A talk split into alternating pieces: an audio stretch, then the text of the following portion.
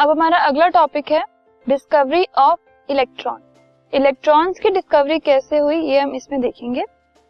J J Thomson was this scientist जिन्होंने electron की discovery की इन द ईयर 1987 इलेक्ट्रॉन की डिस्कवरी के लिए उन्होंने एक डिस्चार्ज ट्यूब ली।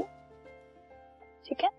ये एक ट्यूब काइंड ऑफ़ एक सेटअप सेटअप होता है जिसमें दोनों साइड्स पे इलेक्ट्रोड्स होती हैं। ठीक है?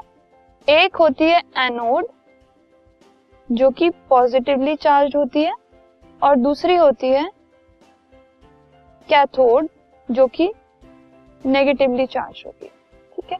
इस डिस्चार्ज ट्यूब में उन्होंने एक रैंडम गैस को लिया एट लो प्रेशर अब इस गैस को लेने के बाद उन्होंने एक साइड से इलेक्ट्रिसिटी पास कराई।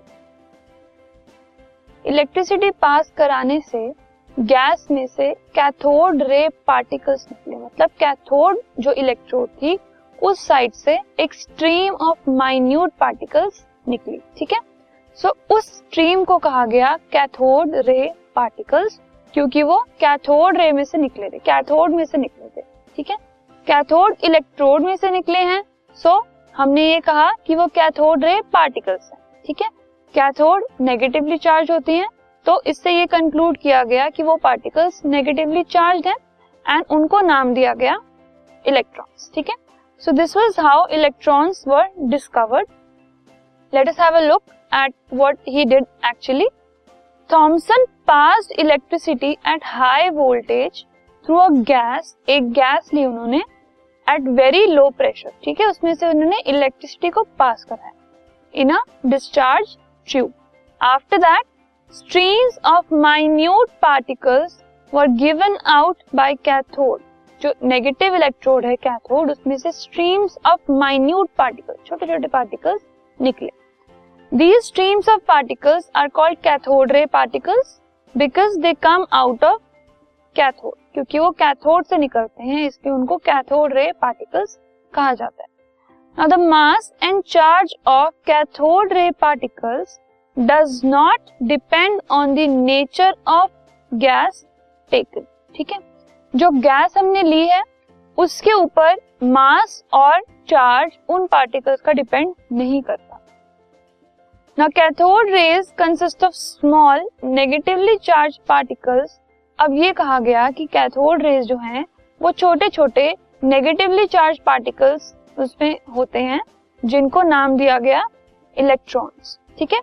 अब क्योंकि सारे गैसेस जो हैं, वो कैथोड रे पार्टिकल्स उसमें होते हैं तो ये कहा गया कि एटम्स के अंदर नेगेटिवली चार्ज पार्टिकल्स होते हैं which are called electrons let us have a look at some characteristics of electrons first is mass of an electron now mass of an electron is equal to one upon 1840 of a mass of hydrogen hydrogen का जितना मास होता है, उसका 1840th part होता है electron का मास अब अगर हमने मास ऑफ़ हाइड्रोजन मान लिया इट इज़ वन यूनिट अगर हाइड्रोजन का मास हमने वन यूनिट माना है तो the relative mass relative mass मतलब हम उसको हाइड्रोजन के मास के साथ रिलेट कर रहे हैं is equal to one upon 1840 u ठीक है? Now the absolute mass of electron अब अगर हम उसको रिलेट नहीं कर रहे, अभी तो हमने सिर्फ़ उसको वन से मल्टीप्लाई किया which is the mass of hydrogen और हमारे पास आ गया one upon one eight four zero unit ठीक है?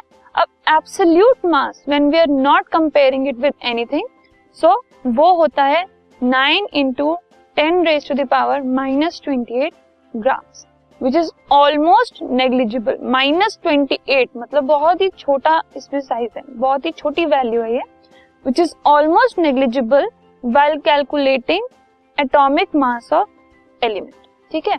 एलिमेंट का जब हम एटॉमिक मास कैलकुलेट करते हैं एटॉमिक मास क्या होता है? हम अपने फर्दर टॉपिक्स में देखेंगे। तो जब हम वो कैलकुलेट करते हैं सो so ये जो इलेक्ट्रॉन का मास है, इसको हम ऑलमोस्ट नेग्लिजिबल समझते हैं।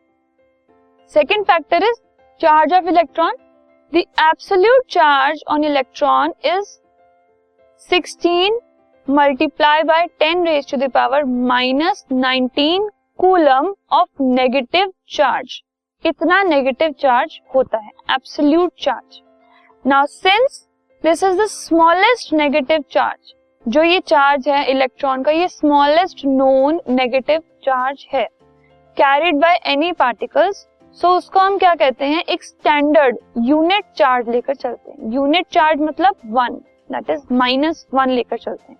So the relative charge is minus one so there are two types of masses and two types of charges relative and absolute So this was about the characteristics of electrons. Let us now move on to the discovery of another subatomic particle.